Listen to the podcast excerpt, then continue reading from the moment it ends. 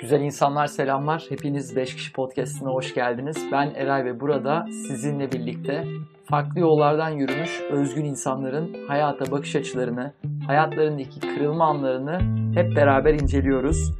Bu bölümün konuğu disiplinler ötesi yaratıcılık platformu Atölye'nin iletişim lideri Ali Özgür Arslan. Ali Özgür'le çektiğimiz bu bölüm açık ara en fazla referans verdiğimiz bölüm oldu. Ee, ben kaç farklı bilimsel makaleye referans verdiğimizi sayamadım. Bütün e, listeyi de Ali Özgür'den özel olarak rica ettim. Konuştuğumuz her şeyi e, her zaman olduğu gibi 5kişi.com slash Ali Özgür Arslan adresinden ulaşabilirsiniz. Sözü daha fazla uzatmadan podcast'e geçelim. Karşınızda Ali Özgür Arslan. Ali Özgür Arslan 5 kişi podcast'ine hoş geldin. Hoş bulduk.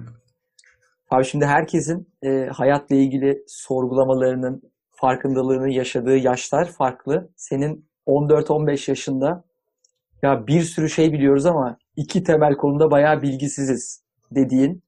Biri kafamızın içi, diğeri de gezegenin dışı diye yaptığın büyük bir tespit var. Ve övündüğüm bunu yaptığım için. Helal olsun bu arada. 14-15 Şu an değil. Şu an değil. O zaman övündüğüm. Bence Evet. şu anda da övünebilirsin. 14-15 zaman- yaşında yeteri kadar felsefi yani bu sorgulama. Twitter olsaydı da yazsaydım diye düşündüm. Çok iyi. Şimdi abi biz bugün gezegenin dışını maalesef konuşamayacağız. Ee, ama kafamızın içini konuşacağız. Senin de kafanın içiyle çok e, uğraştığını, çok okuduğunu, derinleşmeye gayret ettiğini biliyorum. İlk bu uğraş ne kadar anlamlı? Yani biz gerçekten kendimizle, kafamızın içiyle ne kadar uğraşmalıyız? Oradan başlayalım. Ee, evet ama böyle yani gir- gir- girerken o kadar güzel birkaç şey söyledin ki yani kendine sorduğun, sorguladığın şeylerden belki de ilki dedin ama aslında hatırladım ya şu ana kadar aklımda kalan ilki. Sorgulamalar biz hiç hatırlamadan defalarca kere yaşanıyor. Yani doğumdan belki de çok kısa bir, bir süre sonra başlayarak. Ee, o yüzden düşününce evet hat- hatırladığım sor- sorgulamaların ilki bu. Ee, bir de şey gezegenin dışıyla neden ilgilenmedim de aslında biraz belli yani gezegenin dışıyla ilgilenmek çok fazla e, şey gerektiriyor ama kafanın içiyle ilgilenmek yani çok eşitlikçi bir şey. Hepimiz aynı derecede kafamızın içiyle ilgilenebilecek e, imkanlara hatta bazı deneyleri bile yapabilecek koşullara sahibiz. Acaba emin değilim. Herkes kafasının içiyle aynı, aynı oranda ilgilenebiliyor mu? İlgileniyor mu? O kapasitesi var mı emin değilim ama olsun. Okey tamam. Ne Evet, kadar uğraşmalıyız? Ne kadar ne kadar içeri Ne kadar kafayı takacağız yani kafamızın içine, kendimize, işte hayatla ne yapacağımıza, bütün bu aslında eee varoluşsal sorulara ne kadar kafa yoracağız? Ne kadar uğraşacağız? Yani çok zor. Yani sorularla karşılaştığımda böyle şey e, bir tutul tutulma anı yaşıyorum. E, Böyle e, Normal ahiret soruları soruyorum her zaman burada. evet. evet. Yani ona ona bakıyorum. Hani biz ne ne dedik? e, hangi soruları ele alacağız dedik diye bir üstünden geçtikten sonra dedim ki yani biz ne yapmaya kalkışıyoruz şu an burada? E, Elimizden geleni yapacağız oldu. işte. Evet. Elimizden geleni yapacağız. Evet. Ben de yani e, ben de işte elimden geldiği kadar e, bu konuyu ele almaya çalıştım. Ben, ben beni ne rahatlattı, ben ne kadar derine girdim, ben bunu yapmaya nereden başladım diye belki e, şey yapabilirim. Hı. E, birkaç örnek verebilirim. E, yani şey, şunu sordum ben de, insanlar yaptığı şeyleri sadece kendileri için mi yapıyor? Yani tamamen ego, egosentrik miyiz? E, başkaları için bir şey yapıyor muyuz? E, sosyal adalet için bir şey yapıyor muyuz? İnsan hakları için, gezegen için bir şeyler yapıyor muyuz? E, bu, bu örneklerle geldim e, kendi kendime e, bu, bu işi sorgularken. E, ya da daha büyük amaçlar için işte ya şehit şehitlik diye bir kavram var mesela bizim çok yakınımızda. sürpriz sürpriz kelimeler atınca evet. biraz sürpriz oldu değil mi? Eyvah evet abi. Doğru Eyvah, şehitlik şehit. diye bir kavram var. Hı hı. Evet var var yani çok kültürde var ve biz e, bunun maruz kaldık ve e, orada böyle çok e, bencillik dışı bir, bir sonraki nesiller için, gelecek nesiller için, e, bir şeyin devamı için, bir milletin, ülkenin, bir dinin devamı için bir e, kavram, konsept ortaya atılmış. Hani bu, bunlara maruz kalmak çok ilginç geldi bana. E, bunları görmek. Bir yandan da tabii daha böyle asil davranışlar ne, neydi yani başkalarına e, amaçsızca hizmet etmek, yardım etmek neydi? Bunları düşünmek ve insanın aslında bir hani evrimsel biyolojinin bize öğrettiği, çok çok çok uzun zaman önce öğrettiği insanın bir hayvan olduğu, bir familyaya ait olduğu e, ve yaklaşık 200-220 milyon yıldır e, bütün omurgalı hayvanlarla aynı sistemleri paylaştığı, aynı beyin kimyasını paylaştığı, e, onların üzerine e, yaklaşık 10-12 bin yıldır da toplumsal, sosyal e, yapılar kurduğu bir geçmişi var. Şimdi bun, bunları e, düşün, bunları al, aklım aldı ilk başta. E, bunlardan tabii daha ileri e, nasıl gideriz diye düşünürken karşıma şey çıktı. Aslında çok çok geç çıktı karşıma. E, biz biz bizi bir davranış yapmaya iten şeyler, beyin mekanizması, beyin kimyası nedir? Hani güd, güdüler ne? İçgüdü dediğimiz şey ne? E, ya da duygu, duygu dediğimiz şey ne? E, şimdi du, duygunun senin bildiğin bir tanımı var mı? Sana bir soru Duygu, Duygunun benim bildiğim bir tanımı e, yok. Yani çok kontrol edemediğimizle ilgili bir şey çağrışım geldi direkt. Yani hani düşünceyi daha rahat e, kontrol edebiliyorken duygumu çok rahat kontrol edemem. Daha kontrolümün dışında bir olgu olarak aklıma geldi ilk sen duygu deyince. Evet, Ama tam bir tanımını düş, veremem. Düşünce, düşünceyle kontrol ederim gibi tanımladın sanki. Değil mi? Du, duyguyu bir, bir saniye dur diyen şey de düşünce. Doğru. Doğru bu arada evet. Aynen öyle. Evet, yani hani ve çok aslında şey çok doğru bir yerde yaklaşma çok da doğru. Çok basit tanımıyla çok doğru. Ee, ama yani duy, insanları duygu e, tanımını ve duygu diye adlandırdığı şeylerin çok geniş olduğunu gördüm. Yani o kadar fazla duygu var ki işte aç, açlık da bir duygu, sevgi de bir duygu, işte aşk da bir duygu, ee, işte kıskançlık da bir duygu. Yani bunların kadar, o kadar hani duygular listesine de bakınca böyle internet duyguların ne olduğuna dair bir liste yazınca karşına 60-70 tane şey çıkıyor. Ee, bunlardan daha temel bir mekanizma, daha eski bir şey var mı? Hani beynin arkeolojisi e, nedir? Oraya baktığımızda bir şey var mı diye gördüğümde böyle 7 tane temel duygu mekanizmasıyla karşılaştım. E, bunlar hani bilimsel e, konsensusun şu an kabul ettiği hı hı. 7 tane duygu mekanizması. Şimdi bu 7'sinin de üzerinden teker teker geçmek e, güzel olurdu aslında ama e, belki böyle hani iki tane e, başkaları için ne yapıyoruz da örnek çok güzel şeyler var. İki tane duygu mekanizması var. Bu ee, yedisini podcast notlarına koyarız. Sen şu an böyle en fazla sende e, karşılık bulan bir iki tanesini istiyorsan şey yapabilirsin. Um, olur yani şu soruya cevap ararken ben de neden başkaları için bir şey yapıyoruz, neden sadece bencil değiliz? Çünkü bu duygu mekanizmalarından bir tanesi e, orijinal koyulduğu dilindeki İngilizce adıyla care mekanizması. Yani başkalarına e, şefkat göstermek, aslında bakıcılığını, koruyuculuğunu yapmak. E, hani çok uzun süre annelikle eşleştirilmiş. E, belki cinsiyetçi bir şekilde ama aslında e, annelikle eşleştirilmesinin e, sebeplerinden birinin işte estrojen, prolaktin, oksitosin hormonlarının kadınlarda yüksek olması e, ortalama bir şekilde e, sebebiyle bilim insanları tarafından da annelikle eşleştirilmiş bir e, duygu mekanizması.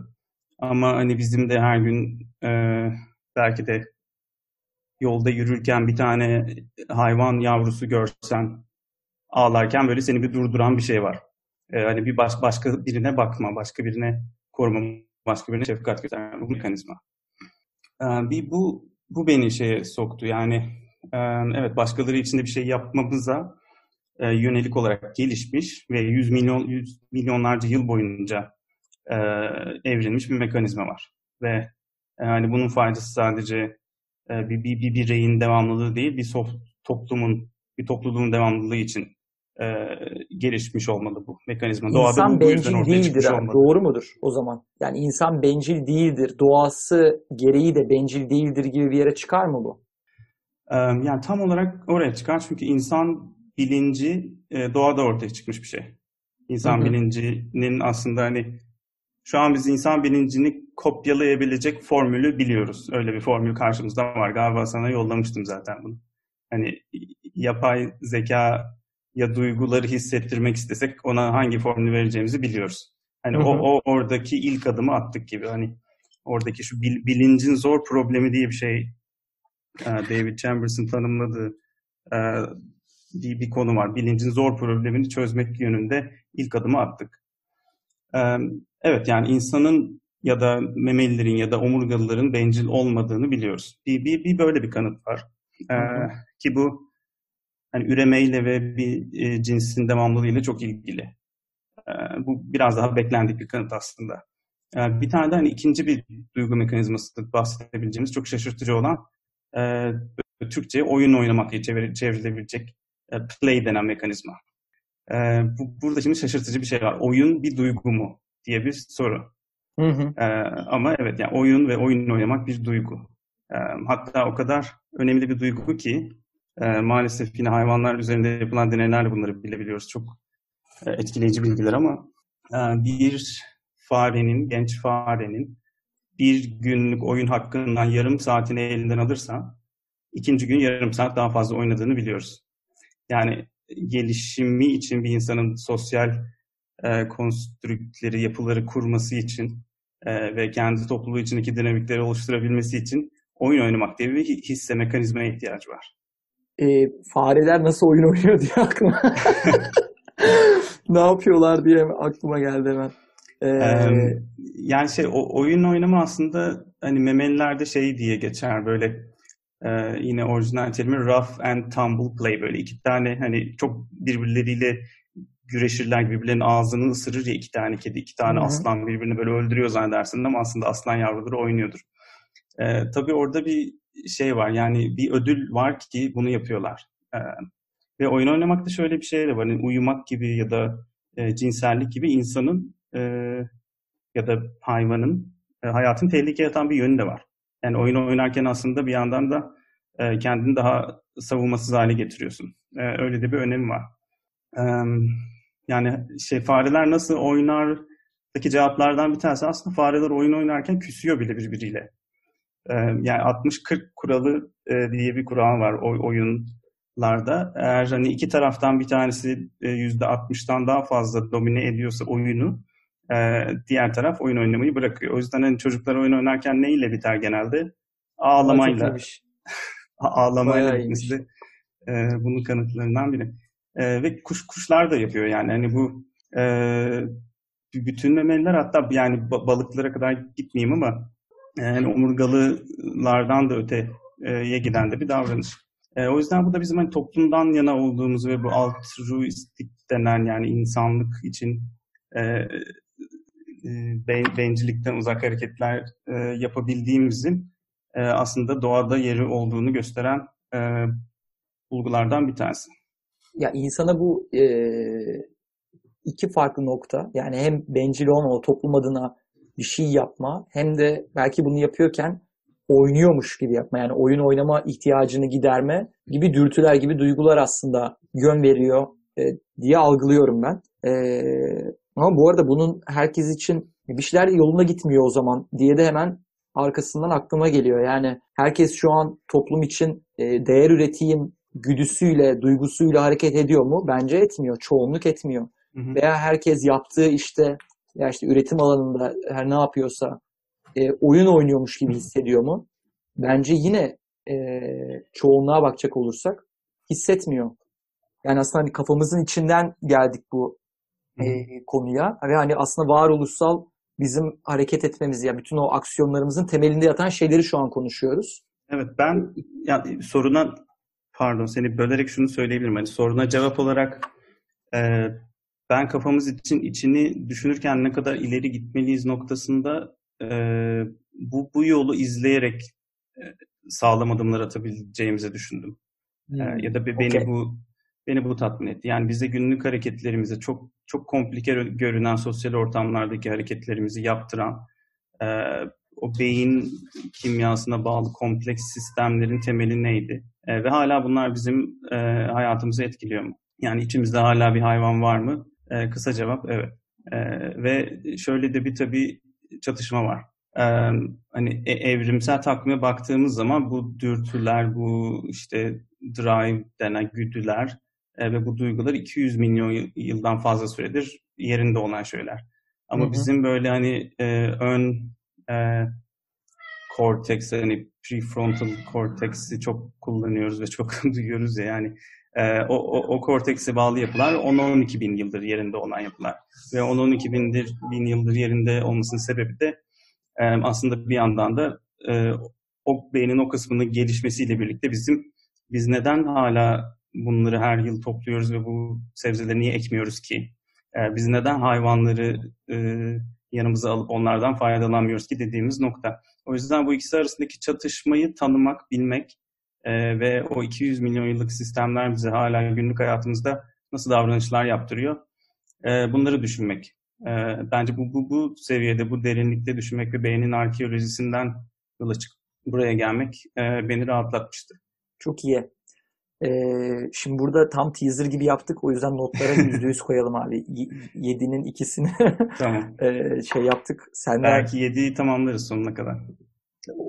Yani e, vakte bağlı olarak yapabiliriz kesinlikle. Okay. Şimdi buradan şeye geçeceğim.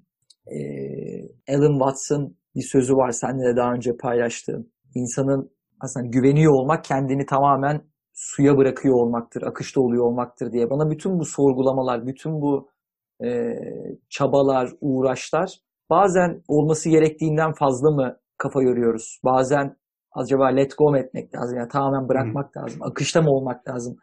Gibi böyle bu e, ikileme, bu ayrıma getirtiyor. Sen ne düşünüyorsun? Sen kendin nasıl yaşıyorsun? Ya bu akışta olma hali biliyorsun şu anda e, akışla beraber en ilişkili kavramlar aslında işte spiritüellik, işte meditasyon gibi kavramlar da aynı zamanda son 15-20 yıla baktığında bütün bu varoluşun dayanılmaz yükünü ve belki modern toplumun beklentilerini e, insanlar bu yöntemlere, meto- ya bu metotlara başvurarak aşmaya çalışıyor veya hafiflemeye çalışıyor. E, hem birey olarak çok fazla şey yapmak istiyorsun, hem aslında o bireylik halinden kopmak istiyorsun. E, sen nasıl yaklaşıyorsun? Hadi bakalım buradan sana kucağına bırakıyorum bunu. Hadi bakalım. Ya bu konuda birkaç şey var benim de kendime söylediğim, hatırlattığım ya da benim de arayıp bulduğum. Ee, ya bir tanesi hani sen dedin ya bu varoluşun ne dedin güzel çok güzel söyledin. Hani dayanılmaz kocaman e, yükü dedim. Yükü hani Modern toplumun et... beklentisi varoluşun dayanılmaz yükü. yükü. ikisi evet. Onunla baş etmek için ne yapıyoruz? Nefes alıp veriyoruz. Meditasyon yapıyoruz. Hani o aradaki ilişki, o, o gerçekten denge çok garip geliyordu bana da ve hani çok çok uzak olduğum e, egzersizler ve pratiklerdi. E, bunu şeye de benzetebiliriz aslında yani e, hani bu 12 bin yıl ve 200 milyon yıllık iki şeyi karşılaştırıyoruz ya.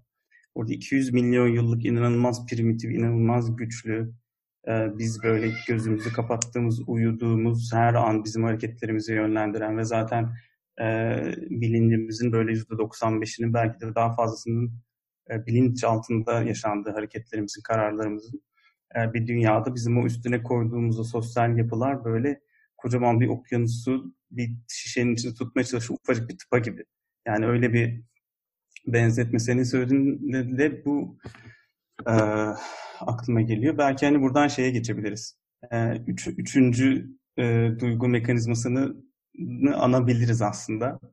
Tamam. Bu hani spiritüellik hani trans e, ne Türkçesini bulamadım. Trans, transcendence yani insan deneyiminin e, daha ileri ileri gitmiş hali ya da başka nasıl e, adlandırabiliriz? Aydınlanma falan. Aydınlanma. Yani. Ha, süper. Aradığım kelimeyi buldum. Teşekkür ederim. Biraz e, zorluk çektim.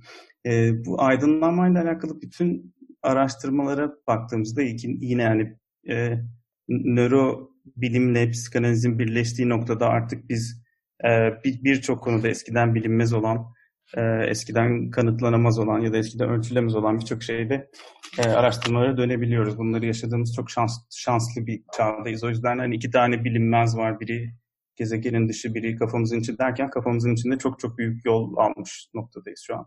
Ee, burada bunların hani ortak bir e, bütün bu aydınlanma araştırmalarında baktığımızda ortak bir şey var. O da e, korteksin deaktivasyonu. Yani aslında hani limbik sistem daha eski, daha arkaik, daha köklü sisteme geri dönmek ve onun üzerine kurulmuş korteksi deaktive edecek egzersizler yapmak. Son 12 bin yılı silmeye çalışıyoruz. Doğru mu abi? Son 12, Son 12 bin yılı. bin yılı nefes alarak ya da eroin içerek silmeye çalışıyoruz. Yani ne içerek? Eroinle. Evet. Yani opioid, opioidler. Ee, aslında evet. geleceğim noktada oydu. Ee, şimdi bunun bağlı olduğu duygun, şimdi duygun mekanizmasına şimdi gelmeyeyim. Ee, birazdan geleyim. Aslında tamam. hani bizim hani ref e, ne denir? Kendi kendine referans veren yani reflective thinking dediğimiz kendi kendine referans veren e, düşünce sistemini ve oradaki benlik e, al, algısını unutmaya çalışma çabamız. E, yani kendi vücudumuzun fiziksel e, dışarıdan görünüşü, kendi duyu organlarımızın e, işlevlerini azaltmak. Yani kortekse dayalı olan işlemleri e, kesmek, kapatmak, sanki bir düğmesi varmış gibi o düğmeye basmak ve e, bu bahsettiğimiz daha ilkel duygu sistemleriyle baş başa kalmak. Yani bir, bir duyguyu e, duyulardan, e, fiziksel duyulardan bağımsız olarak yaşamaktaki e, o haz, o, o, o deneyim. E, o yüzden hani spiritüellikteki bu arayış da e, aslında senin de dediğin gibi son 12 bin yılı silmeye çalışmak gibi çok e, ilginç bir zevkli bir şey var. E, bunu yapmanın yollarından biri tabii ki opioidler. Çünkü e, az önce saydığımız duygu mekanizmalarından bir tanesi de e, orijinal adıyla, e, bu arada orijinal adıyla diyorum, e, Jack Panksepp, e, bunların isimlerini koyan bilim insanı, e, attachment bonding dediği bağlılık ve e, bağlanma sistemi var. E, ve bu da insanı güvende hissettiren, bir, bir başkası tarafından e, tamamen bakıldığını, sevildiğini, güvende olduğunu, e, bir birine bağlı olduğunu hissettiren o e, e, en saf duygu şekli. Ve bundan bütün sosyal yapıları e, ve duyuları ve insan bedenini çıkarınca zihnindeki o e, duyguyla baş başa kalıyorsun. E, tabii bu, bu sistemi salgıladığı şey de opi, opioidler. E, o yüzden e, hani binlerce yıldır meditasyon ya da farklı pratiklerde çok farklı dünyanın her yerinde farklı tam dediğin ne abi? Opi, tam nasıl yazılıyor? O, opium, haşhaş. Haşhaş abi anladım. Peki. Evet. tamam. Ee, evet, mor, morfin yani daha tıbbi terminolojide. Hı hı.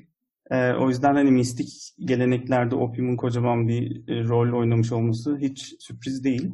Hatta Mortimer Ostov diye bir e, nörobilimcinin antisemitizmin e, psikodinamikleri üzerine bir kitabı var. E, ve orada da semitizm... Kitabı nereden okudun abi? Allah rızası için ya. Yani... E, nörobilime girince bunların hepsi karşına diziliyor. Kitabın adını bir daha söyle. Yani e, Türkçesi yok ama kitabın adı şey Myth tamam. and Madness. Yani mit ve delilik e, The Psychodynamics of Antisemitism. Yani, yani antisemitizmi hadi tamam hani oraya şey yaptın. Onun psikodinamiklerini e, incelediğim. Peki abi, okey. Evet, Bu arada yani en en akademik referanslı bölüm oluyor açık ara. evet. Süper. Ee, dur şeyi kaybettik, treni kaçırdık. Ee, evet hani orada aslında antisemitizm değil yani semitizmin inançların da aslında nasıl o opioid hani inanç ve opium ilişkisi, inanç afyon ilişkisi e, üzerine aslında konuş, e, konuşulmuş, söylenmiş çok daha fazla şey var. E, bunu söyleyecektim. Bir de e, hani aydınlanmanın beyninin nasıl de- değiştirildiğine dair e, bir yine bir araştırmaya referans verebiliriz, yazabiliriz notlara da. Orada da Andrew Newberg'in e, tamamen aydınlanma, e, meditasyon ve bunların hepsinin e, bebeğinde e, nelere yol açtığına dair bir e, geniş bir araştırması ve kitabı var. E, zaten bütün bu pratiklerin korteksle bağ, bağı kesmek e, noktasında bir ortak yanı olduğunu da bu araştırmaları dayanarak söyleyebiliyoruz. Bu arada Şimdi... şeyden saptık biraz senin Alan Watts ve akışına bırakmak ve gerçekten kontrol demeyiz gibi bir noktayı da getirmiştin ama ben oradan alıp götürdüm sanırım. güzel olsun. Güzel yere getirdin. İlkel toplumlar bende bu e, komünite merakını tetikledi diyeyim. Şimdi hı. yani hem ilkel toplum hem modern topluma baktığın zaman bir topluluk içerisinde olmanın, bir komüniteye dahil oluyor olmanın belli başlı artıları e, ve bence bir yerde eksileri de var. Aslında bu artıları Hı. dediğim yerde az önce senin e, bahsettiğin hani bu güvenli bağları hissetme, güvende hissetme, sevildiğini Hı. hissetme gibi insanın e, hakikaten en temel ihtiyaçlarıyla ilişkili kavramlar var. Bir de ama komünitenin en büyük risklerinden bir tanesi de aynılığa, benzerliğe belki e, itiyor olması. Burada böyle bir çelişkili durum var, bir tezat bir durum var e, gibi duruyor. Yeni 5 kişinin kitap kulübünde okumuştuk bu Engin Geçtan'ın İnsan Olmak Hı hı. kitabını. Çok kısa oradan bir e, bölüm okuyayım. Çünkü Tamam. benim burada söylemek istediğimi e, güzel özetliyor. Sonra bunu okuduktan sonra sana e, topu atayım. Zor bir şey gelecek gibi. E, Engin Geçtan bu arada hiç boş konuşmaz. Yani acayip derin bir kitap. Zaten her yere yani inanılmaz altını çizdiğim bir kitap. Ee, Ee, eski podcastlerini koydular. Bur- Burada kurum ismi verebiliyoruz değil mi podcast? tabii ki abi. İsteyen her şey yapabiliyorsun burada. Açık Radyo'da eski e, yaptığı podcast'in bütün kayıtlarını koymuşlardı. İnanılmaz ilginç bölümleri var. Bunu da notlara koyalım. Yani bir Evet. tane de akademik olmayan bir referansımız, linkimiz Koyalım olsun. ki çok çok çok garip anları var kayıtların.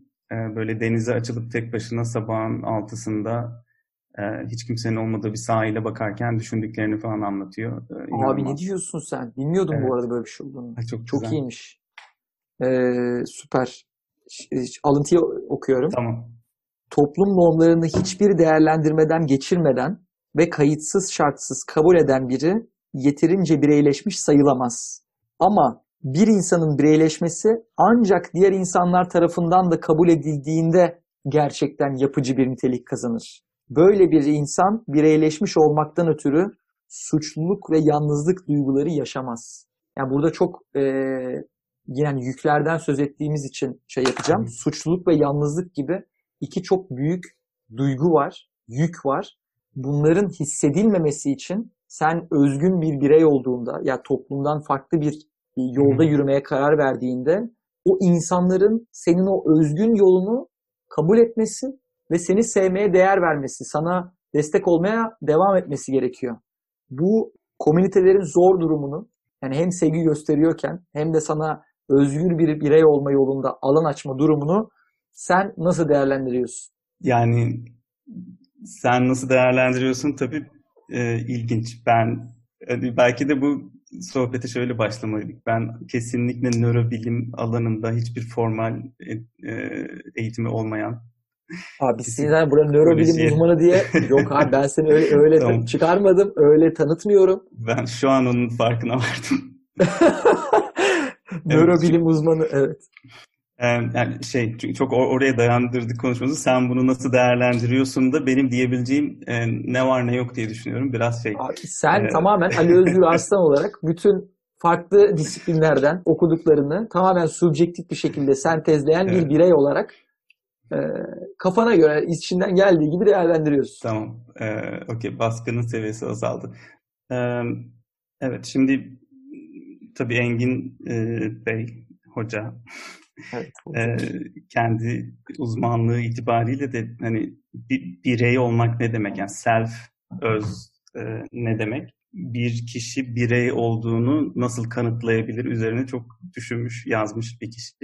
Ve orada şuna bir gönderme var. Yani bir kişi birey olduğunu ancak etrafında başka bireyler varsa kabul edebilir, e, kanıtlayabilir. Aslında e, kanıtlayabilir diyoruz ama e, bu da zihinle birlikte gelen şöyle bir probleme götürüyor bizi. E, diğer zi- zihinlerin ya da kendinden başka herhangi bir kişinin, insanın, hayvanın ya da şeyin zihni olup olmadığını kanıtlamanın bir yolu yok. Ölçülebilir bir yolu yok. Bunun adı da e, diğer zihinler problemi. The problem of other minds. Böyle bir sorunla çıkıyoruz zaten yola. Hani biz bir toplum ve topluluğa e, dönüş dönüşmeden önce zaten bir birey seviyesinde ben bir e, bir birey olarak var mıyım E, ve benim bu tecrübem e, başkalarının tecrübesiyle ne kadar benziyor ya da be- benzemiyor. E, böyle böyle bir nokta e, var. Ona bir gönderme yapmış. Tabii oradan da biraz ileri giderek e, faydalı bir birey ol, olması gibi bir şey eklemiş sanırım. Faydalı bir hal alabilir ancak birey olması demiş. E, doğru. Yani e, nitelik kazanır e, demiş. Hı. Doğru. Eğer bu bu durum yani kabul edilmezse bu kişinin bireyleşme durumu suçluluk ve yalnızlık duyguları yaşar demiş dolaylı olarak. Yani Ee, Engin bu- Hoca konuştu mu konuşuyor tabii yani. Hadi bakalım. Doğru. Buradan tabii yani senin de bağladığın yer çok güzel. Yani komünite olmanın faydaları ve sen de hani buna ek olarak komünite olmanın zararları e, diye bir noktaya getirmişsin düşünceyi. E, ben de komünite olmak ne demek diye düşündüğümde aslında e, ki komünite olmak ne demek diye düşünmeye de çok müsait bir yerdeyim. E, içinde bulunduğum, çalıştığım kurum gereği atölyede komünite diye bir kavramımız var ve komünitenin içinde olan insanlar var, komünitenin içinde olmayan insanlar var. Şimdi e, bunu düşündüğümüzde e, hemen bir ikilik ortaya çıkıyor. Yani biz, bizim gibi olanlar ve bizim gibi olmayanlar diye tanımlamak çok kolay bunu. Ama senin bahsettiğin böyle tek renkleştirme mi dedin, tek tipleştirme, bu tanımla birlikte gelen bir şey aslında tek tipleştirme, tek renkleştirmek. Ee, Burada o zaman bizim gibi olmayanlara komünitenin içinde yer var mı'nın tanımını nasıl yapacağız? Yapmalı mıyız? Yani Bir de bizim gibi olmak ne demek topluma göre? Yani ne demek tam bizim gibi olmak? Ee, Evet, yani o, o, o komüniteyi oluşturan şey neyse, e, işte o, şu an şey diyorum ama aslında o komüniteyi oluşturan şey ya belki de kültür demeliyiz. hı hı, Ee, doğru.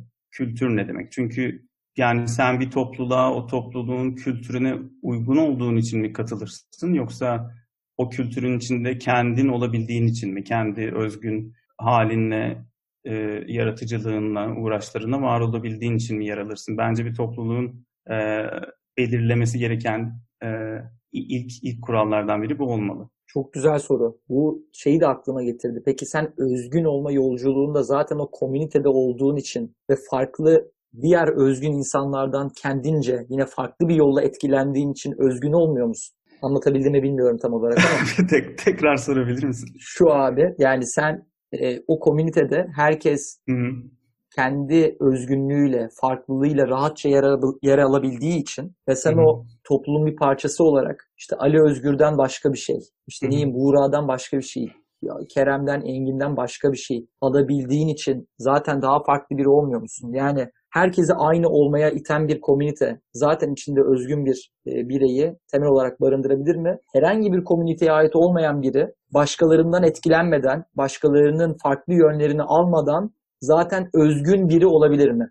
Ya ilk yaptığın tanım bana şeye daha yakın geliyor. Hani top topluma, e, toplulukla toplum çok yakın kelimeler ama hani society diye e, çevirebileceğimiz ya da adlandırabileceğimiz daha kelimenin köküne gittiğimizde e, hani bir toplum e, da olmak e, belirli kurallara tabi olmakla eş anlamlı. E, ama bir kültürün e, içinde olmak e, her zaman sınırların içinde kalmak değil, e, belki sınırların tam e, dur, yerde olmak anlamında da gelebilir. Burada community, topluluk, komünite, Türkçe'de aslında sözlüklerde olmayan bazı sözlüklerde komünite kelimesi yerine e, benim gördüğüm son bir yıl içinde komünitas kavramı biraz ileride. Yani Nedir abi o? Komünitas. komünitas. Tamam nedir abi komünitas? Ee, Böyle gizli bir tarikat gibi sonra hepimizi davet gibi. edeceksin gibisi. Evet. Ta- tam olarak yapılandırılmamış komüniteler, insanların e, özgünlükleriyle eşit olabildiği ve komünite ruhunun yaşamaya devam ettiği komüniteler. Yani sınırlarının, kurallarının çizildiği şeyleri komünite değil, toplum diyelim. E, ama yaşamaya devam etmek için var olan ve evrilmek için, değişmek için var olan şeyleri komünite ya da komünitas diyelim bence daha net olsun. Ve komünitas kelimesinin tekrar ortaya çıkma sebebi de zaten komünite kelimesinin e, biraz society, so- toplum kelimesiyle çok eş anlamlı e, hale gelmiş olması. E, burada yine kaynak verelim mi? E, Vic- Victor Turner'ın e, çok meşhur bir yazısı var. Lim, liminal diyen communitas diye. Yani li- liminal olma. Yani içeride ve dışarıda ne içeride ne dışarıda olma. Eşikte olma, çizgide olma e, kavramıyla o çok güzel bir okuma. Abi bu arada normalde bu podcastlerin notlarını Boğaz içinden çok tatlı, çok da akıllı Utku diye bir arkadaşımız şey, şey yapıyor, çıkarıyor. Hı hı. Bu bölümü özel. Sen de abi bunun yükü. Çocuk kafayı Tamam. yemesin. Tabii ki. Ben, Evet, e, tamam abi. Hepsini veririm. Evet buradan Utku'ya da sevgilerimi iletmiş olayım. Evet abi devam edelim. Ee, evet, nereden devam edelim? Sen komünitas için kaynağını verdin. Ee, komünite konusuyla ilgili başka bir e, bir eklemen daha olabilir diye yani o varsa onu yapalım. Var ya komünite konusunda ben de hani aradım, okudum ne yapabilirim, nerelere gidebilirim diye. Hani din bilimcilerin e, çok bunun üzerine çalıştığını gördüm. Bir tanesi şey Mir Mircea Eliade bu yani, e, Jordan Peterson da çok bundan alıntı yapmayı çok seviyor ama e, biraz hani alt-right e, daha sağcı, e, tutucu, tutucu, konservatif e, insanların tam hoşuna giden muhafazakar insanların hoşuna giden e, yerlere dokunduğu için de biraz e, oralara oynuyor diye biliyorum. Orada yine komünite olmak üzerine güzel bir şey var. Hani e, a- ateşin başında toplanmak güzel ve her zaman geri dönebilecek bir ateş olduğunu bilmek güzel ama e, o uçlarda gezen ve o, o sahanın e, o çalışma alanına şey denir ya İngilizce'de field of study. Hani bir çalışma alanını bir field'a, bir sahaya, bir tarlaya bir şey benzettiğin zaman hani o, onun en uçlarında gezen insanlar kim? Hani bu bunları tanımak ve bir komünite içinde bunlara yer açmak mümkün mü e, diye sormuş Mircea. Buna ek olarak e, geçenlerde kaybettiğimiz e, James Cars'ın bir kitabı var. Sana çok gönderdim bunu. E, Türkçesi henüz yok. 1986 yılında yazılmış olmasına rağmen bil- benim bildiğim kadarıyla yok. Sınırlı ve sınırsız oyunlar mı diye diyebiliriz. Finite Diye- and Infinite Games. mi? diyebiliriz. Yani sınırlı ve sınırsız e, oyunlar, limitli ve limitsiz oyunlar, sonlu ve sonsuz oyunlar diyebiliriz. Buna bir örnek verebilir misin abi hemen lafı gelmişken? Bu finite ve infinite yani limitli ve limitsiz oyunlar diyelim şimdilik. Nedir limitli ve limitsiz oyun? Böyle kitabın Ee, düşüncesini kısaca aktararak. Tabii. Yani limitli bir oyun kazanmak için oynanan oyun. E, limitsiz oyun oynamaya devam etmek için oynanan oyun. Örnek mesela. Ne Örnek. verebiliriz örnek? İşte sos, toplum ve kültür. Yani toplumda belirli e, kuralların belirli şekilde yapılmış olmasının karşılığında ödüller var. Karşılığında ünvanlar alıyorsun, karşısında para alıyorsun, e, karşısında statü alıyorsun. Ama kültürde e, ne zaman ne olacağını, nereye gideceğini, e, nasıl değişeceğini bilmediğin durumlar var. E, ve bu bu ödüllendiriyor. Yani kültürü geliştirmeye devam etmek, e, or- oradaki zevk aslında bu oyunu oynamaya devam etmek. Bir de bir şey vardı abi böyle infinite yani daha limitsiz oyunlarda limitli oyunlar yaratabilmek gibi bir konseptten söz ettiğini hatırlıyorum. O benim çok ilgimi çekmişti. O neydi? O hangi örnek üzerinden biz seninle onu konuşmuştuk? Ee, Yani Orada limitsiz oyunların yolcusu olup ama o, o limitsiz yolculukta limitli oyunlar tasarlayabilmek gibi bir şey hatırlıyorum ben. Be- be- benim için bu kavram şu şekilde faydalı olmuştu. Belki onu konuşurken konuşmuşuzdur. Ee, ben karşıma çıkan engellere, sorunlara, zorluklara nasıl bakıyorum? Limitli kuralları belli ve kazanabileceğim bir oyun gibi mi bakıyorum? Ee, yoksa limitsiz sonsuza kadar oynayacağım ve bunu böyle bir sanata, bir zevkli bir şeye, hiç bitmeyecek bir şeye ve sonsuza kadar zevk alabileceğim bir oyununa dönüştürmek için bakıyorum? Burada tabii hani ikincisi sanki daha asil, daha yapılması gereken, daha yaratıcı bir insana yakışan e, yaklaşım gibi geliyor ama burada benim için aydınlanma şu olmuştu. Aslında limitli oyunları oynayabilmek, onları kazanabilmek, onlarda iyi bir oyuncu olmak ayıp bir şey değil. Kazanmayı istemek kötü bir şey değil. E, çünkü limitli limitsiz oyunlar içinde limitli oyunlar barındırabilir. E, ama limitli oyunlar içinde limitsiz oyunlar barındıramaz. Şöyle bir örnek verebilir miyim abi? Ben ya ben niye şeyi tekrar düşündüm de hani bu konuşuyorken niye böyle çok heyecanlanmıştım diye ee, Hı onu tekrar bir düşündüm.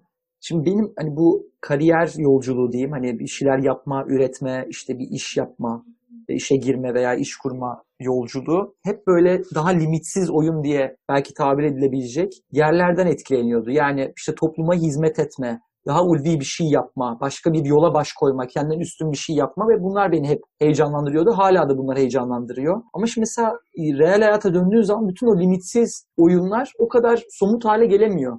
Reflect üzerinden bir örnek vereceğim. Ya benim daha böyle ulvi yerdeki işte niyetim 21. yüzyılda üretim alanı diye tabir ettiğimiz iş farklı olabilir, fayda üretebilir. Ya yani içerideki insanlar çok mutlu olabilir, benim çalıştığım partnerler çok iyi olabilir. Ya yani benim böyle bir konsept var kafamda, hayalini kurduğum, inandığım, doğru olduğuna inandığım ve bundan bizden çok daha iyi yapan örnekler de var bu arada.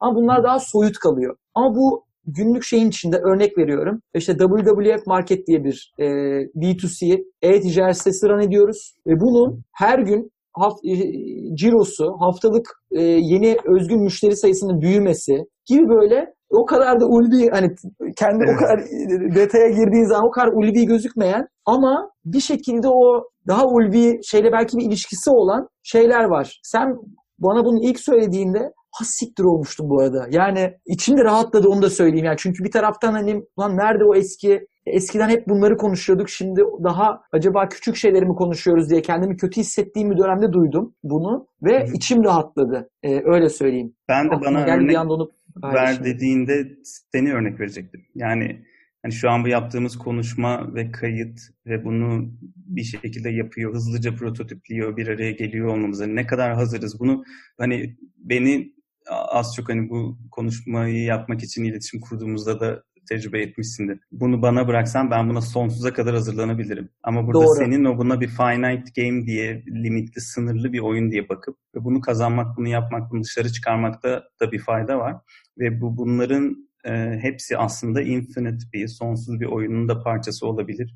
E, ve ben oyunu, o oyunu oynamaktan daha fazla zevk almak için ya da o oyunu oynamaya devam edebilmek için bu e, sınırlı oyunları da iyi bir şekilde oynayabilirim ve bunu öğrenebilirim e, diyebilirsin. Ben de aynı örneği verecektim. Müthiş. Vallahi çok iyi. Ee, yine senin daha önce paylaştığın içeriklerden başka bir konuya geçiyorum. Subjektif bir cevap isteyeceğim e, konuya. E, Minimum Viable Good Life diye bir şey attın The Jungle Gym'den. Şimdi o ilk Minimum Viable e, hikayesi girişimcilikten hani MVP, Minimum Viable Product yani en asgari düzeyde e, kullanılabilir ürün denilen bir konseptten geliyor. O da ya bir sürü farklı özelliği geliştirmeden ya bir en temel haliyle çok da örnek verilen hani araba ve kaykay üzerinden çok verilir. Ee, işte hani kaykayın bir üstü scooter, işte motor, Hı. araba. Ya yani bir anda arabayı yapma. Temel amacın bir yerden bir yere ulaşmaksa en azından ilk bir kaykayla yola çık diye işte bu minimum viable product konsepti var. Ee, startupçılıkta çok kullanılan diyelim. Senin bu minimum viable good life da asgari düzeyde hayatı iyi bir yaşamı yaşamak için ne gereklidir e, sorusunu getiriyor. Çok hoşuma gitti benim bu konsept. Hı hı. Direkt olarak sana soruyorum. Yani bu senin iyi bir yaşam yaşamak için e, gerekli gördüğün unsurlar neler? Bununla beraber paketliyorum. E, mutlulukla da ilişkilendirdiğin kavramlar neler? çok güzel sordun, çok güzel bağladın ama galiba benim cevabım buna iyi, iyi değil yani, güzel değil. Olsun abi. Soru güzel ama diyorsun evet. Evet, ee, yani bunu bunu düşünmeye başlamaya da ben hani ilk konuştuğumuz noktadan başladım. Nedir hani sonu nedir? Sen e, ne kadarı yeter mi dedin? Böyle güzel bir evet, şey. Evet abi doğru. Ne kadarı yeter? Yani ne kadarı yeter? İyi bir hayat için ne kadarı yeter? Evet. Hangi kavramlarda? Ya bana olmazsa olmaz hayatında seni de mutlu eden 2-3 tane e, kavram söyle ve bunların evet. ne kadarı seni mutlu eder? bunu bunu yapamayabilirim ama şu şunu başka bir yere getirebilirim konuyu. İstediğin yere getir abi buyursun. Ee, Çok güzel bir özet var. Freud'un yanıldığı dört konu. Şu ana kadar hangi konularda yanıldı? Hangi konularda e, bu bir kitap bir şey kaynak değil ama bir bir şeyin için bir kitabın içine geçen bir özet. Tamam. Ee, buna da buna da kaynak göstermeye çalışırım bulabilirsen. Tamam. Ee, kaynak yanıldığı... göstermediğin hiçbir şey olamaz abi. Öyle öyle bir noktaya geldin sen. Öyle söyleyeyim. Artık. Yan... ee, yanıldığı evet. konulardan bir tanesi e, zevk prensibi. Yani e, pleasure, unpleasure denen hani zevk alma ve zevk almama ya da acı çekme üzerine kurulu e, bir çalışma şekli var beynimizin. Yani aslında iki şeye indirebiliyoruz. Ya dayanılmaz acı çekme ya dayanılmaz zevk alma gibi. Bu Freud'un şeyi mi? Sen şu an Freud'u mu e, Evet ama bu hani bilimsel konsensusunda geldiği nokta ve e, zevk alma, acı çekme prensibi üzerine kurulu bir e, işleyişimiz var. Tamam. Bu, ee, bu arada yanıldığı diyordun. Bu yanıldığı şey bu değil mi? Yanıldığı nokta şu. E, zevk almanın sonsuz olduğu, yani libidonun sonsuz olduğu. Yani libidoyu sadece cinsellik için e, kullanmayıp daha geniş anlamda kullanıp sonsuza kadar zevk alabileceğimiz. E, ama bugün bunun böyle olmadığını biliyoruz. Bir, bir yerde durduğunu biliyoruz. İşte buna en güzel örnek şey, orgazm örneği. Yani öyle bir his ki orada durmak zorundasın. Daha ilerisi yok. Hı hı. Ee, o, o mekanizmanın nasıl çalıştığını gösteriyor aslında. Yani sadece acı çekerken değil, zevk alırken de bir, bir limit var. Bu da e, yani duyguların, tatmin olmanın, içgüdülerin ortaya çıkış noktasında e, yani her ölçekte insan gibi bir canlı ölçeğinde de, hücre ölçeğinde de e, homeostasis, homeostaz ya da neyse biyolojik e, hı hı. kavramın Türkçesi. E, homeostatik bir e, bir ayar var, bir nokta var, bir, bir, bir buton, bir tuş var gibi. E, ve sen duygular sana buradan saptığın zaman, yani hava sıcak olduğu zaman, karnın acıktığı zaman, e, senin farkına varabildiklerin bunlar bu arada. Üşüdüğün zaman o sanki bir e, bir kol var, bir gösterge var, bir kadran var. O böyle sap, sapıyor oradan ve sen bunu tekrar aynı noktaya getirmeye çalışıyorsun. Bu bu da Freud'un nirvana prensibi dediği aslında sonsuza kadar bu zevk gidiyor e, dediği şey ama e, bir yandan da buna verilen en güzel isimlerden biri de ölüm prensibi. Yani hiçbir iş yapmak istememe, hiçbir iş yapmaya ihtiyacın olmadığı noktaya gelme. E, soruna neden cevaba buradan başladım dersen. Evet. E, minimum viable good life, hani minimum e, gereksinimleri sağlayarak yaşayabileceğimiz en iyi hayatta minimum viable good life dediğimizde yani en azami ihtiyaçları karşılayarak yaşayacağımız en, en iyi hayat dediğimizde benim e, aklıma şu an yaşadığımız hayat, şu an çalıştığımız işler, şu anki toplum bunların hiçbiri gelmiyor. O yüzden hani bunların yanındaki aktiviteleri de bir madde olarak e, sır sıralayamıyorum bile. Yani bu soruya cevap vermeye başlayamıyorum bile. Buna şey, Emil Ciora'nın Umutsuzluğun Doruklarında e, olan Türkçesi kitabında insanlıktan istifa ettiği bir kısım var. Yani ben insanlıktan istifa ediyorum. Şu anda itibaren insan olmak istemiyorum. Zaten olamam da. Yani ne yapacağım ki? Hani e, sosyal bir sistem için, toplum için, e, politik bir sistem için mi çalışacağım? İşte bir kız arkadaşım olacak, onu mutlu edeceğim ya da üzeceğim mi? Hani fel, fel, başkalarının felsefesinde zayıf noktalar mı arayacağım? Hani ahlak ya da estetik e, idealler için mi çalışacağım?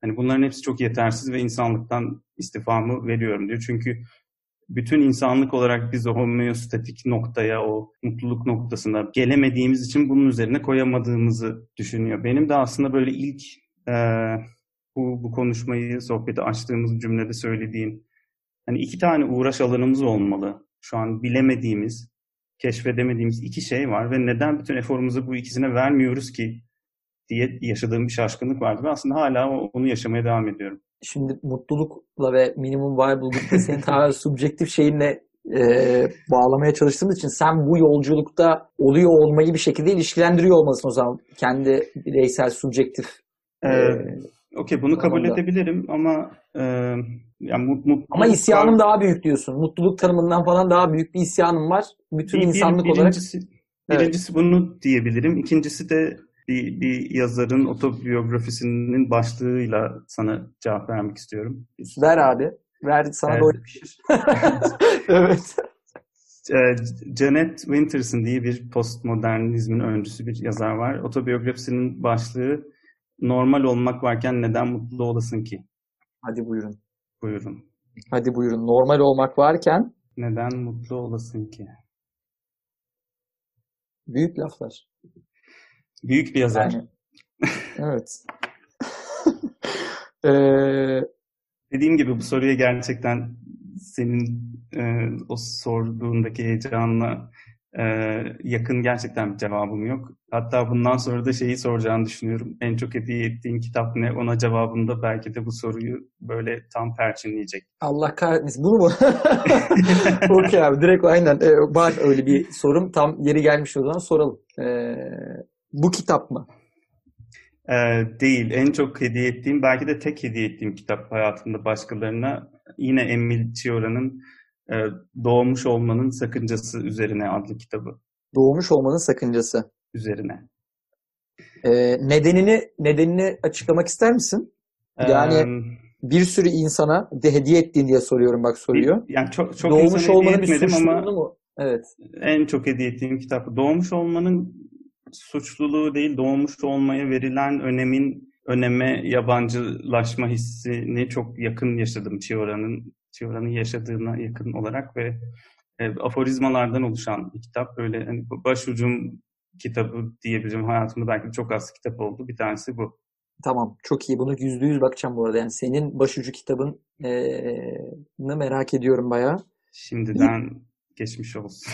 Öyle mi? Yok abi ya. Ben öyle yani her şeyi okuyup e, ihtiyacım kadar Tamam. faydalı olduğu kadar almayı tercih ederim. Şimdi bir tane söylemim var abi bana. Bana değil daha doğrusu yanlış ifade etmiş olmayayım. İçinde bulunduğumuz WhatsApp grubunda her şeyi 3 yıl bırakıp klinik psikoloji master yapmak istiyorum gibi bir şey söyledim. Evet. Neden dedin böyle bir şey? Ne, ne engel teşkil ediyor? Onu da soralım. Sonra şeye hızlı sorularıma geçeceğim. Ee, neden bunu dedim? Neden her şeyi 3 yıl bırakıp klinik psikoloji master yapmak istiyorsun? Bunu şöyle sanırım sormuş ya da şu çerçevede söylemiştim. Hani istediğim ne var şu an hayatta? Yani hiçbir şey yok ama belki bir tek bunu söyleyebilirim belki. Hani bir bir şeyim yok. Ee, hırs, heves, hedef. Bunların hiçbirine iyi bir cevabım yok. Ama bunlara en yakın verebileceğim cevap bu olurdu dedim. Ee, bırakıp her şeyi ki her şeyi bırakmadan yapmak mümkün değil gibi görünüyor. Ee, psikoloji lisans eğitimim olmadığı için, akademik hazırlığı olduğu için 3 yılda oradan gelen bir zaman. E, çünkü şu ana kadar konuştuğumuz her şeyi yine ben böyle pasif bir izleyicisiyim ve bu, bunlar hiçbir dışarıdan yaptığım, hiçbir zorlama olmadan yapmaktan zevk aldığım, e, takip etmekten zevk aldığım tek tek e, konu. Bütün bu konuştuklarımız. Bunlarda böyle aktif rol oynayıp keşfedilmemiş bir alan varsa oraya girmeye çalışıp o, o alanda bütün bu e, nörobilimin ve psikanalizin birleştiği yerde nöropsikanaliz denen yeni e, ekole, yeni bilim e, dalına hizmet eden e, bir, bir katkı yapabilmek için bir, bir adım, e, bir sınırlı bir oyun, son sonlu belli bir oyun. e, bu sonsuz oyuna katkı yapmak için önüme çıkan bir e, e- engel. E, o yüzden böyle bir gaye olarak bunu Yapacak mısın söylemiştim. bunu sence? Biraz yaklaşıyorum gitgide yapmaya. Daha hiç olmadığım kadar yakınım E, ama çok da yakın değilim. Ne abi buradaki şey? Ee, ne bekliyoruz? En, aynen. Bir, Ne birden ona ne kadar istiyorsun onu da bir sorayım. Birden ona samimiyetle cevap ver buna. Birden ona bunu yapmayı ne Hı. kadar istiyorsun? Yani şu an e, hiçbir sorumluluğum olmasaydı ekonomik, ailesel, fi- finansal, e, işte to- sosyal e, ben bunu yapıyor yapıyordum şu an. Yapardım. O yüzden hani birden ona da sanırım 10 10 diyeceğim. Okey E, tamam. Ya da 10 yani evet. Aslında Okey 10 abi benim için yeterli. 9.5 Tamam. zaten yeterli. 10 diyen zaten tamamdır yani. Okey. Ama hani şu an neden hani madem 10 neden yapmıyorsun'a karşı çok uzun bir listem var. Ee, belki de 10 değil diyeceksin bana o listenin üzerinden geçtikten sonra. Belki birlikte 7'ye indireceğiz. Anladım. Ee, yani orada ilk, ilk tepe üçlüyü paylaşmak istersen ee, bir teste tabi tutalım bu 10 puanı.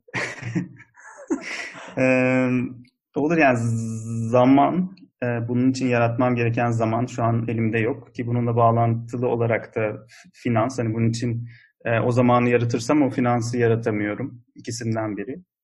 E, üçüncüsü de saygıdeğer bir kurumda e, ve gerçekten e, akademik birikimlerine ve kurup geldikleri seviyeye saygı duyacağım bir kurumda yapmak için bunu e, olmam gereken e, yerde değilim şu an coğrafi olarak.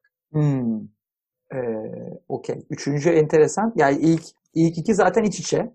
Evet. Çünkü o zamanı satın alacak bir ekonomik şeyle konu kapanıyor. Doğru mu? Yani Doğru. belli bir şeyden sonra. Üçüncüsü de çok ee, yani tam emin olmamakla birlikte şimdi hemen bakacağım önümde diye kitap. Engin bir psikiyatrist abi doğru mu? Evet. Hiç kötü bir seviye değil bence bu gelmek için. yani çok yeterli bir seviye gibi duruyor. Ee, şeyde neden olmasın da var. Yani atıyorum benim bildiğim tanıdığım işte Necmettin Pamir diye bir beyin cerrahı var. Hı hı. Ee, ve abi dünya e, da ilk beşte. Gerçek anlamıyla ilk beşte. Hani o bence ilk ikiyi bir çözelim. Üçüncüsü bence sonra sonranın problemi diye tahmin ediyorum. Tamam. Ee, abi son soru. Herkesin akıllı telefonun arka planına istediğin herhangi bir şey yazabilecek olsan ne yazardın? Ee, buna da bir cevabım var. Daha önce sorulmuş sorulardan biri bana bu toplantılar, işte workshop gibi çalışmalardan önce sorduğum sorularda neyse ki karşımıza böyle şeyler çıkıyor. Hazırlıklı Allah Allah. olabiliyoruz. Kim nereden ya? Soru, soruyor insanlar bu check-in dediğimiz o giriş aktivitesinde buz Ha, kırma Icebreaker. aktivitesinde Evet. evet e, orada bu kadar derinleşmek isteyen kurumlarla da çalışıyoruz bazen. E, buna şunu şunu derdim. Karşına çıkan her yeni bilgiyle var olan bütün inançlarını sorgula. Karşına çıkan her yeni bilgiyle var olan bütün inançlarını sorgula. Evet. Güzel. Bunu ama arka plan için birazcık daha ben üzerine düşünelim daha az kelimeyle ifade edebiliriz Az bu. kelime. Evet, güzel ama yok çok iyi. Çok Tamam. iyi abi. Ee, yani en amelasyon şeyi sabit fikirli olma falan gibi bir yere gelebilir. O kadar şeye gerek yok. O kadar basitleştirmeye gerek yok. Ee, tamam aynen böyle bırakıyorum. Abi seni insanlar nereden bulabilir, nereden takip edebilir, sana nereden ulaşabilir? Bu arada bak ne aklıma geldi aldığım notlardan. Ne? Senin bu eee Philosophize dizisi dinledikten sonra Burçin Hı. Erol isimli Hacettepe'deki hocana attığın eee, Evet. mail aklıma geldi. Son Evet. abi rica ediyorum kapanışa yakışacağı için. Eee, eğer senin için şu an erişilebilir bir yerdeyse oradan bir pasaj, hani hikayeyi çok kısa anlatıp bir pasajı paylaşabilir misin? Bir eğitim sistemimizde de e, gelenekselleşen üzülmemizi yapalım. Yaşayalım mı? Yaşayalım abi hep beraber. Evet. Olur. Yani insanlar bana ya sana sorarak ya Ali Özgür Arslan yazarak tırnak içinde herhangi bir arama motoruna ulaşabilir. Sevinirim ulaşanlar olursa bu konularla alakalı da.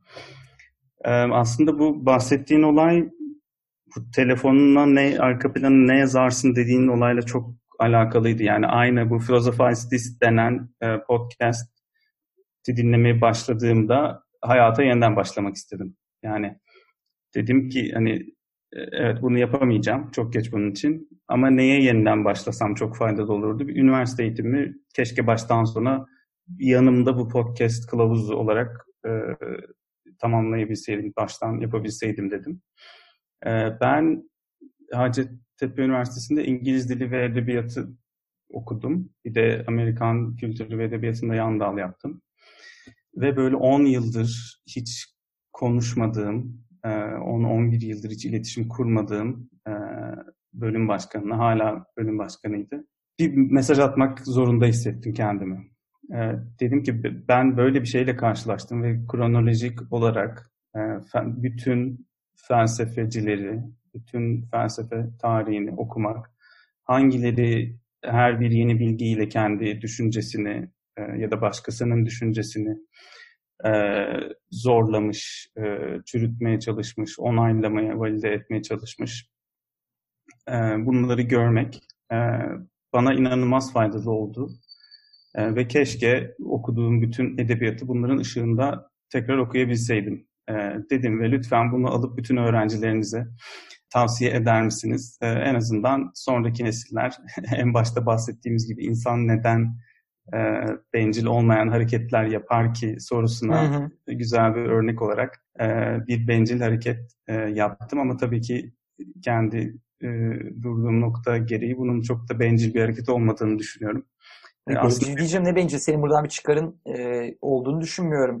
Samimiyette Ee, bundan sonraki gelen jenerasyonun daha doğru olduğuna inandığın bir akıştan geçmesini istemişsin. Bunu da iletişmişsin e, ilgili kişiyle. Evet ama tabii kendime faydasına da bir noktada hani bir, be- beni bir yerde tatmin etmiş bu ve hani o tatmin nedir diye de e, aradım açıkçası kendim. E, Evet. aldığım cevapta bir acı bir nokta vardı. Onu, mu diyorsun? Tabii tabii. Onu Onu söyle abi. Ondan sonra yine dediğim gibi klasikleşen yasımızı tutup Tamam. e, olay çıkarmadan dağılalım. Evet. Ee, ya şöyle dedi Burçin Hoca, teşekkür ederim yazın için, duyarlılığın için. Ee, işte Türkiye'de neşeli olmak için deli olmak gerekiyor artık. E, gülüyoruz ama ağlamamak için gülüyoruz açıkçası. E, öğrencilere hep aynı şeyleri telkin ediyoruz ama işler çok güçleşti. Öğrenmeyi, yani senin dediklerini bırak, insanları öğrenmeye ikna etmeye uğraşıyoruz şu an. Hani bunu söyleyen e, Türkiye'de Middle English denen İngilizcenin bir dönemine e, hakim olan, belki de dünyadaki sayıda uzmanlarından biri olan bir bilim insanına e, insanları öğrenmeye, ikna etmeye efor harcaması çok acı bir noktaydı. Tabii üniversitede karşılaştığı için insanlarla, gençlerle, üniversite öncesi eğitim kalmadığından biz burada bütün zamanımızı insanların eksiklerini tamamlamakla e, geçiriyoruz. Kültür, genel kültür bile çok eksik ama e, çocuklar suçlu değil maalesef kurban. Emek verirsen, çok zaman harcarsan, çok enerji harcarsan değişiyorlar. Değişmiyorlar değil. Bizim de vazgeçmek gibi bir lüksümüz yok. Ee, senin söylediklerini okutmak, dinletmek bir yana biz şu an film bile izletemiyoruz insanlara. Ee, artık her şey şey, labor intensive. Ee, bu tamamen İngilizce yazdığı için çeviriyorum. Her şey tamamen fiziksel emeğe bağlı bir hale dönüştü. Ee, bir edebiyat profesörü olsam bile diyerek bitirdi.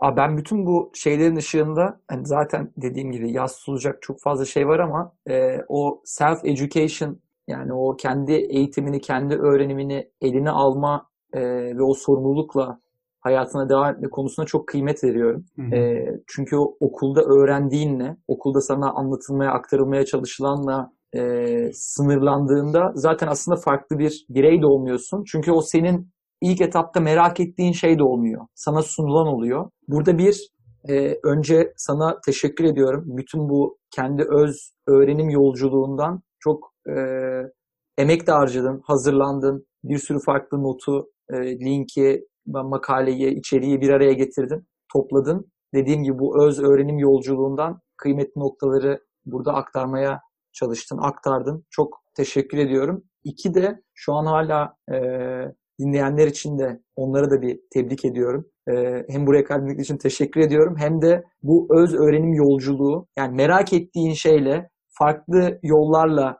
bir şeyleri elde etmeye çalışma çok kıymetli. Bence daha kalıcı oluyor açıkçası. Benim üniversite dönemimde bireysel olarak kendi merak ettiğim şeylerin peşinden giderek e, gerçekleşti ve daha kıymetli dediğim gibi. O yüzden herkese kendi öğrenim yolculuğunun e, ana karakteri olma cesareti diliyorum. Diyerek e, noktalandıralım. Tekrardan abi ağzına sağlık, e, zihnine sağlık. Çok teşekkür ediyorum. İyi ki geldin. Teşekkürler. İyi ki davet ettin. Güzel insanlar. Umarım bölümden keyif alabilmişsinizdir. Bu kadar fazla referansın olduğu bölümün notlarına bakmayı unutmayın. 5kişi.com slash Ali Özgür Arslan adresine mutlaka bir göz atın. Podcast notlarını da linki paylaşıyor olacağım. Bir sonraki bölümde görüşmek üzere.